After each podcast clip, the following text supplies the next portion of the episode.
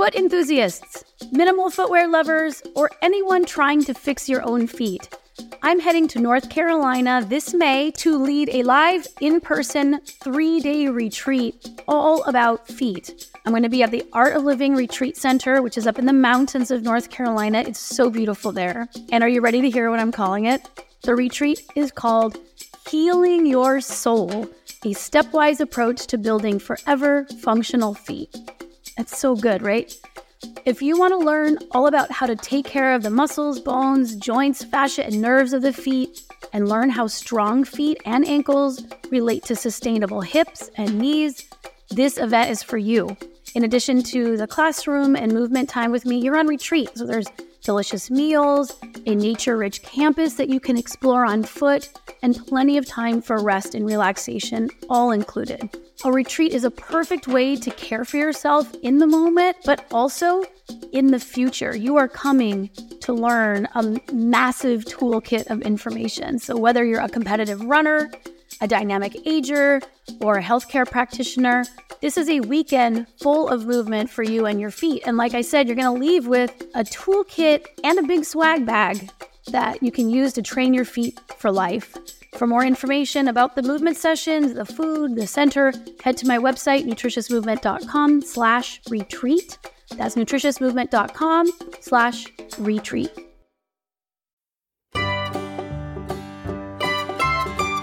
This is the Move Your DNA podcast, a show where movement science meets your everyday life. I'm Katy Bowman, biomechanist, author, and movement motivator. All bodies are welcome here. Let's get moving. Hey friends, in the movement or fitness space, there is a lot of talk about motivation, inspiration, and other ways to help us all ensure that our bodies will actually get the movement we want them to. But motivation is such a tricky and sometimes icky topic. How we get motivated, how we stay motivated, how we create motivation, and then have to recreate it again and again and again, that can be a bit of a moving target. Trust me, you are not the only one who doesn't feel magically and effortlessly motivated every single morning to roll out a mat or lace up your minimalist sneakers and head out to move your heart and lungs. Even professional athletes and movement teachers can struggle. They have to drag their butts to move. And even in those cases, right, you're getting paid. So today's episode is going to be me reading a short essay I wrote that explores the way move more messages, get physically active messages, you need to move messages are framed. Are we, movement teachers, health professionals, public health officials, and journalists doing a good job? How could we tell? Surely the number of people moving could be a measure, and in that regard, we aren't doing so well. I am very much interested in why. Here's the essay. Movement has been a tricky thing to sell to the public. And many of the reasons, some of which I've covered in my books, have to do with the messaging being used. We're not thinking enough about the person receiving the information. People aren't moving enough, or in the case of those who are doing lots of physical labor in the course of the day, they're not moving with enough variety. Scientists, doctors, and public health officials are rightfully concerned about what data crunching reveals when it comes to long-term health stats regarding longevity, disease outcomes, and injury in this modern population that we're all a part of. The population needs movement, and they need it now. Got it. But populations aren't people, and people aren't all the same. While health data might very well be what motivates many folks who work in health and movement science, myself included, very few people are actually motivated by their stats, especially long-term ones. So when we create messaging based on the assumption that people are motivated by the same things as we are, we aren't communicating well with a wide range of people and their individual value systems. The Guardian just published a new article on movement. This is the title. Walking just 11 minutes a day could stop 10% of early deaths, researchers find. And then the article goes on, sweetens the deal. 11 minutes is just half the amount the government had recommended previously, and it can be whatever movement that you want, actually. It doesn't have to be walking. But even though that's a sweet deal, preventing an early death with a daily walk is unlikely to launch 1,000 fitness regimes. And I know, it's just 11 minutes a day. Please, sir, can we have 11 minutes more? Can't we all as a population each spare only 11 minutes to save 10% of us all? And that's a joke. That's not how stats work. Anyhow, exercise now to not die later is the opposite of effective messaging. While movement is absolutely an investment in your future, and boy, do we have a ton of data to prove it, this idea isn't enough to get people moving. Movement needs to make our lives better right now if we're going to go through the hassle of making it happen. It must also make more than just our bodies perform better. It has to enrich other parts of our lives too. And it not only needs to make us and our lives better right now, we must perceive a strong association between the movement and the better right now. #psychology.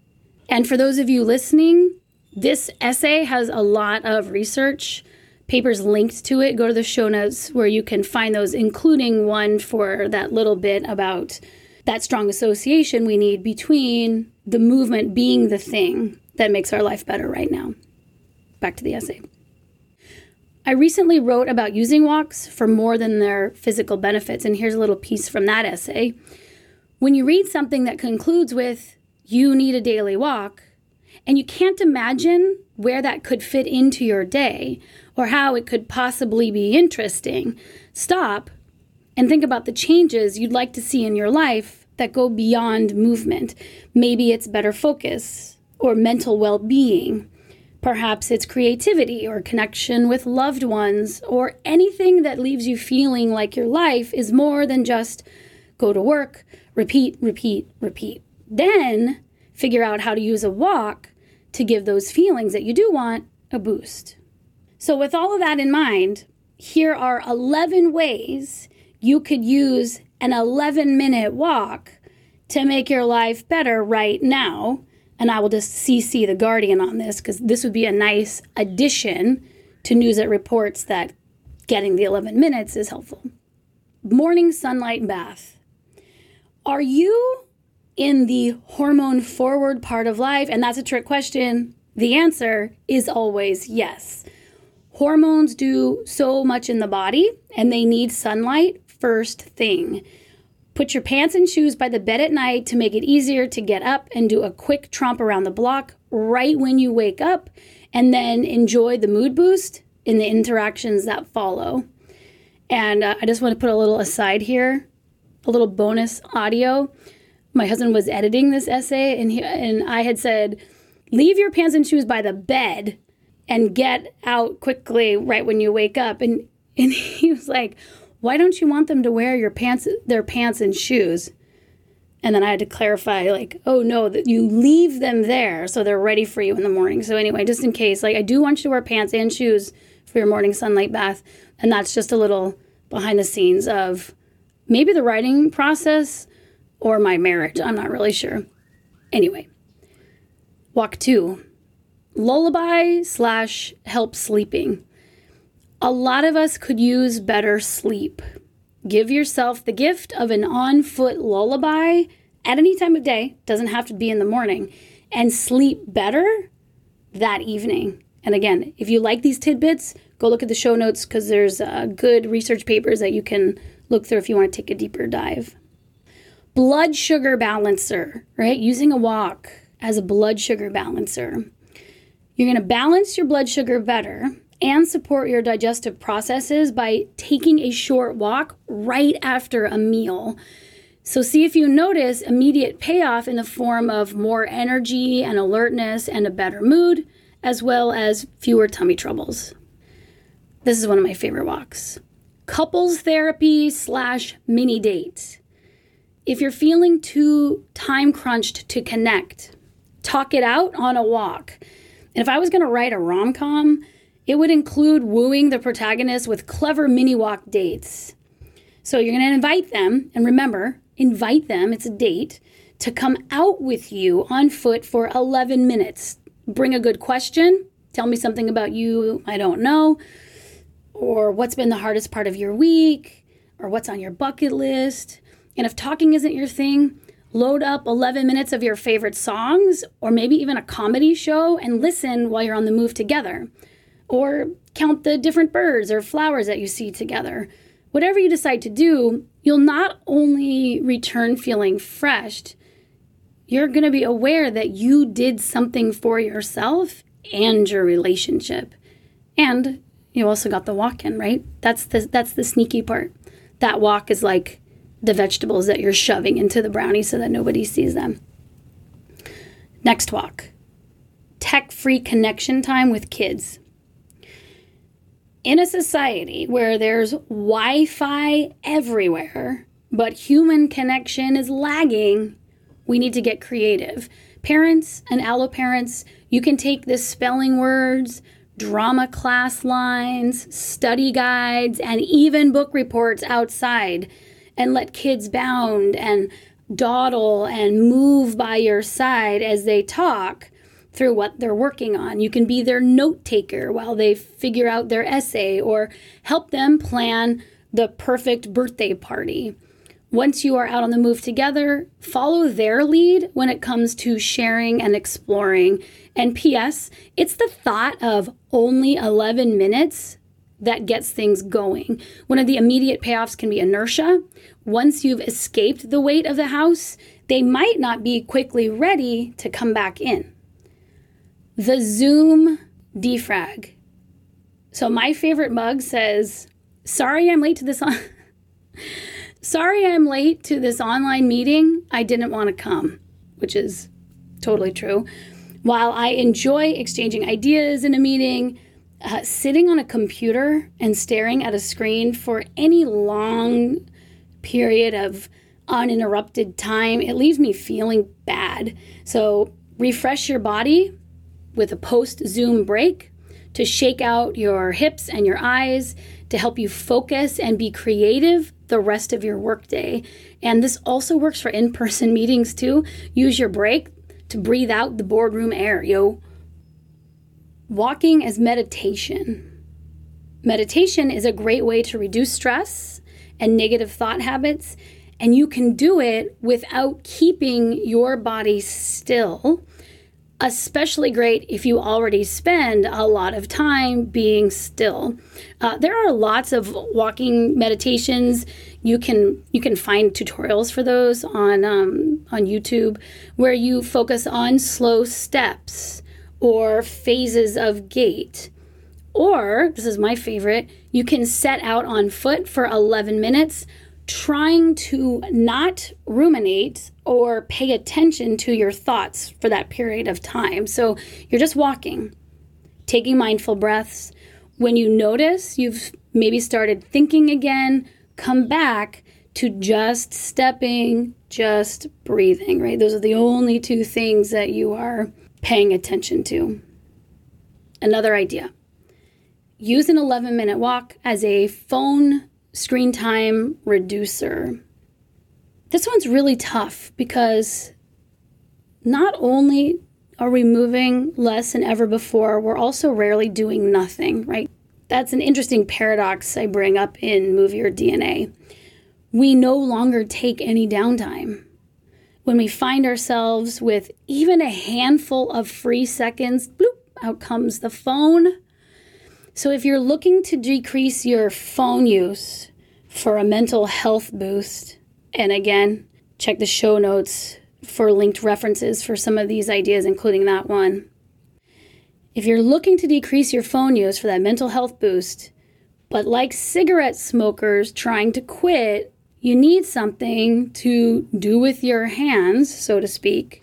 Take your hands on a walk while you're waiting for takeout or you're waiting to pick up your kids. Just let your arms swing for those few minutes instead of phone. All right, next walk. Use an 11-minute walk as a way to slow down and get some perspective. Sometimes it feels like the whole world is in our computer or our factory floor or our house. And relatively small problems start to take on an outsized role. So a few, 11 minutes on the move, looking at the sky, watching things grow, seeing other people just doing ordinary things that are happening in their lives. It can remind us that a lot of our issues are solvable and that the world is much bigger than, let's say, for example, whatever mistake we just made or problem that has arisen. So it's a way to slow down and get some perspective. Using a walk to get to know the people nearby. Neighboring, my friends, neighboring is a verb. Humans need community, and we need it nearby. If you're always having to drive to connect with friends and family, you're always having to log on somewhere to connect with friends and family, you're probably not connecting as regularly as you need or with the people next door to you. Strong, resilient communities, ones that can withstand difficult times and where people help each other in emergencies, they are built on familiarity and trust. So start getting to know your neighbors by just meandering around the block regularly.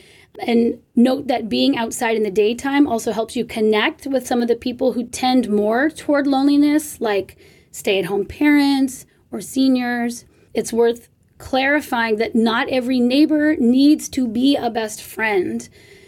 Interactions with so-called weak social ties, those can still have a big impact on your social and emotional well-being. Okay, last one. Use an 11-minute walk for play on the go. Humans like to play, no doubt about it. Right now, a lot of that need is being played out on video games and creative social media posts. I see you, TikTokers. Just as our hunger signal can be quieted via foods with poor nutrients, our play signals can also be stimulated with activities that aren't as enriched as they could be. To boost the nutrient density of your play, take it on the go. So walk and dribble a ball at the same time. Take a hike with a frisbee and pass it between you as you cover some ground, which works well for friends, walking with kids, walking with dogs. Practice throwing a ball or a rock at trees to hone in your aim as you ramble, or simply seek out challenging, creative places for that 11-minute walk with obstacles or more adventurous terrain than what you're used to and things to balance on. Something that's really important about play.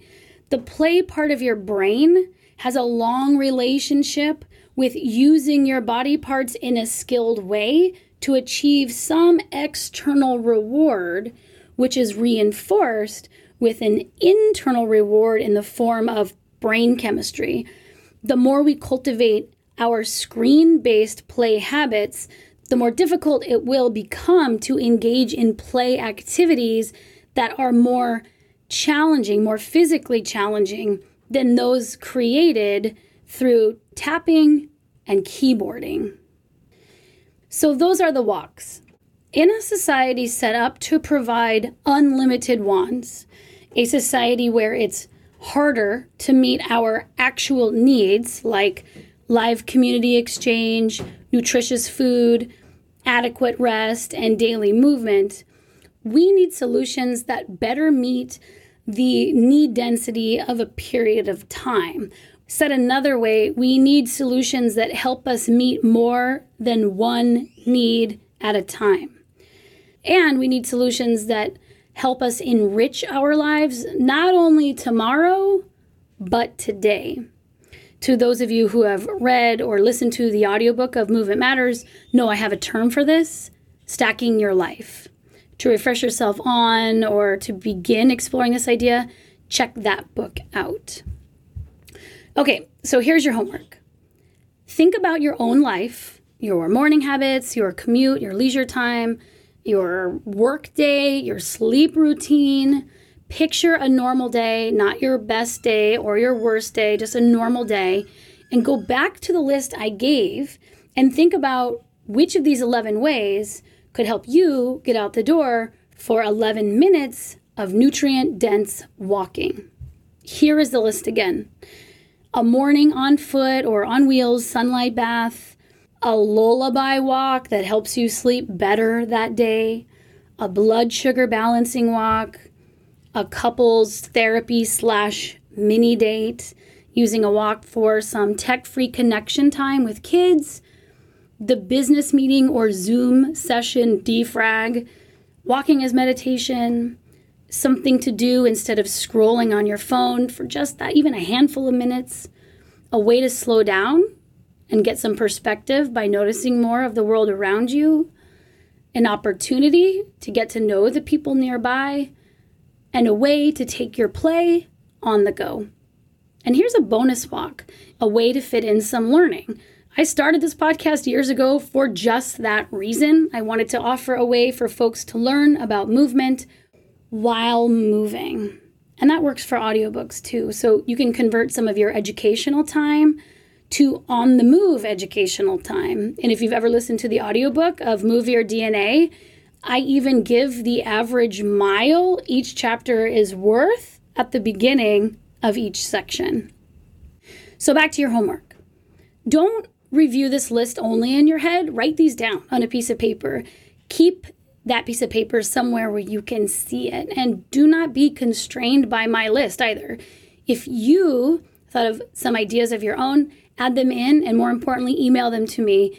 I would love to hear your ideas. That is it for this episode, friends. Per usual, once I get out of this recording studio, aka my bathroom that is draped in bedspreads, I am going to defrag with an 11-minute unpodcast my body walk. I'm just going to leave you with this Latin phrase, Solvitur ambulando. Solvitur ambulando. It is solved through walking. Solvitur ambulando.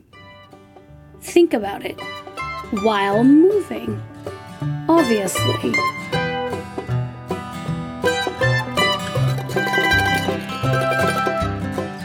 This has been Move Your DNA with Katy Bowman, a podcast about movement.